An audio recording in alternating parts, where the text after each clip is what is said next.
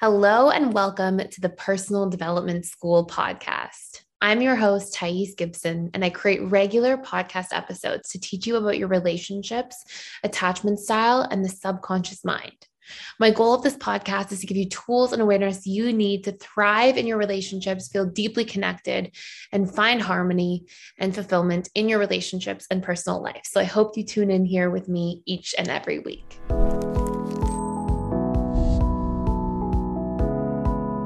Want to talk to you a little bit about common relationship expectations of dismissive avoidants that, when not communicated, can actually cause a lot of harm and damage to relationships. And I'm doing a series for all different um, insecure attachment styles. So, FA, DA, AP, and some of the different relationship expectations they have, and what we can actually do with these to sort of almost like alchemize them into something more constructive and productive for relationships.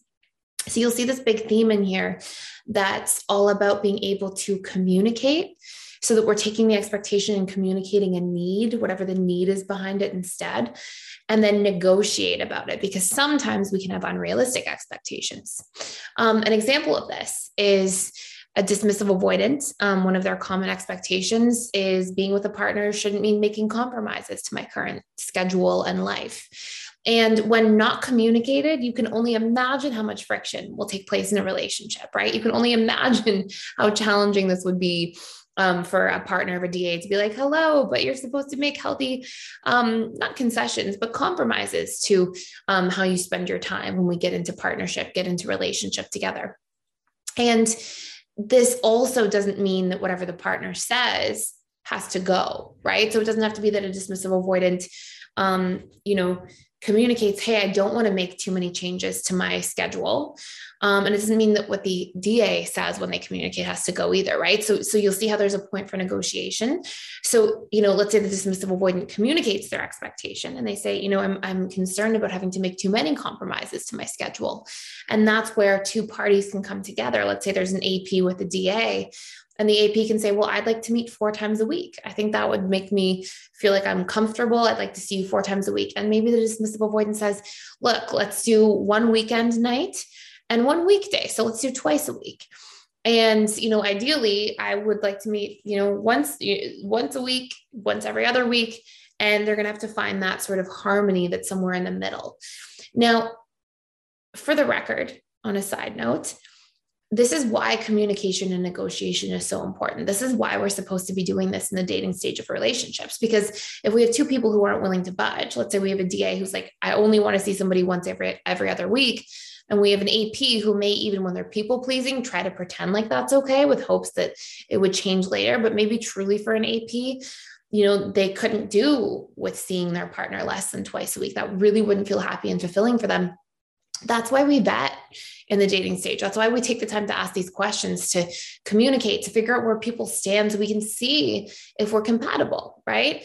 Compatibility means we can find healthy middle ground on our differences and then enjoy our similarities. So when I talk about communicating it and then negotiating, um, the vast majority of time people are very pleasantly surprised at just how much um, thriving comes into relationships when they properly communicate and just make those healthy compromises. And generally, it's much easier than I think people otherwise expect.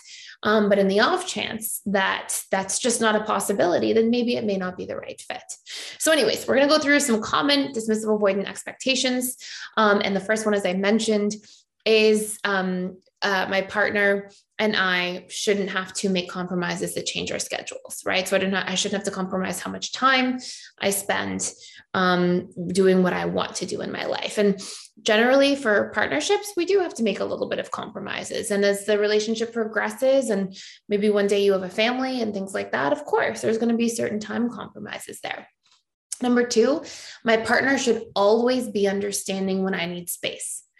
Again, when I just expect that as a DA, let's pretend, and then I don't communicate about it or that I need understanding or give context for why I need space, then what happens is when my partner doesn't automatically understand like I expect them to, because this is my subconscious programmed expectation, then what takes place instead is the partner or then the partner says gets frustrated and we we make that mean something oh they don't respect my space they're trying to control me i'm trapped you know and and so we give meaning to something when actually in this case the da would do very well to communicate what their expectation is and then negotiate it right I need you to be understanding that I need more time to recharge alone than you do.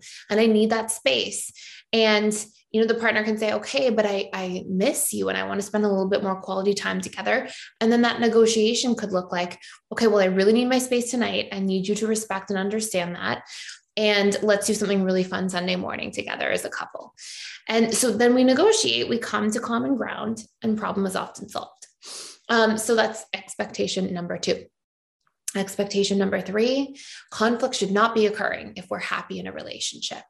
Um, this is a very painful one because when you think about how we have so much different programming from one another, especially when we have different attachment styles from another person, you can only imagine um, all the potential pain points and challenges we're going to run into, like, especially when it comes to things like this, like how we just carry different subconscious expectations based on our attachment style, according to integrated attachment theory, which is the body of work I developed through the personal development school.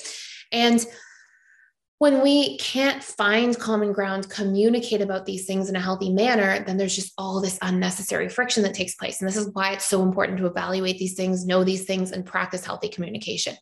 Um, and conflict is very normal, but conflict, when we don't do it well, becomes problematic and detrimental and painful, and we create resentment out of it when we do conflict effectively, like communicate our needs, validate each other's feelings or pain, or pain points around the perspective, um, but then work to find common ground through negotiation, um, we actually breed the opportunity for so, so much more growth and closeness long term. So this is why this kind of work is super important by the way, if you want to do a deep dive into um, attachment style courses, if you have a different um, attachment style than your partner, we have all these courses you can check out for free for seven days that are in so much detail. And they're all about each attachment style with each other and the pain points, the challenges you're likely to run into, and exactly step by step um, what you can do to get out of it. And um, they're super in depth and they really will help you navigate a relationship if you're currently facing some challenges within it. Um, so that's another big um, expectation. Another one is um, my partner and I should each be independently meeting our own needs and then come together without too much investment. And this is because a lot of dismissive avoidants, like if we have codependency and then we have healthy interdependence, which is what we're looking for, and then we have counterdependency or almost like a hyper independent state, you know, when we have this sort of set of extremes and then somewhere in the middle, which is healthy, what we're looking for is hey, I can meet your needs, you can meet my needs, but I can also meet my own needs and you can also meet your own needs. And both polarities are uh, fully accessible so that we can do what feels right. We can show up, meet each other's needs, and make those investments. But at the same time, we also recognize that we will not always be fully available for each other, or that we may have certain things we prefer to do on our own time. So one person may prefer to, um, you know, exercise on their own time, and that might be their thing where they don't want their partner to be there or you know because that's their their space that they go to when they're under distress or whatever it might be. So we can have different things we need to do on our own. But when somebody doesn't understand that and is existing on one end of the polarity it actually acts as a massive barrier towards healthy and in interdependence.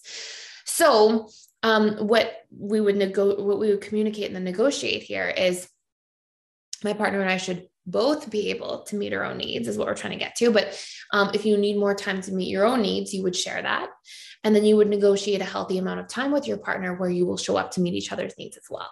And again it takes these expectations from these like floating things that are subconscious that really can cause harm to a relationship and instead grounds them into reality, makes them clear, and gives us actionable steps to move through them so we don't have to deal with like the hard things in the reactive way. The next one is my partner should never emotionally um, rely on me. And this is more like our, you know, more extreme dismissive avoidant attachment style individuals here. Some dismissive avoidants very much recognize that that's um, a, a possibility or a probability in relationships, but they sometimes, you know, don't want their partner to rely on them too much. And their bandwidth for you know being available for that can be a lot smaller. And so again what do we do? We communicate we negotiate. Hey i need you to also emotionally rely on yourself and soothe yourself. Well what can you be available for? Being able to rely on you as a partner is really important to me, right? I'm pretending I'm the other person now, the anxious, preoccupied, for example, and being able to say, well, I would really like to be able to rely on you. Okay, well, let's let's find a common ground. Like I'm here for you, but sometimes I feel overwhelmed if I keep you know bringing the same situation up over and over again but then you don't take my advice and you come back and and bring it back up again the next day so like you know can we have a boundary on how often we bring up the same situations without taking action right so there's ways of like communicating through these things um, and that is super important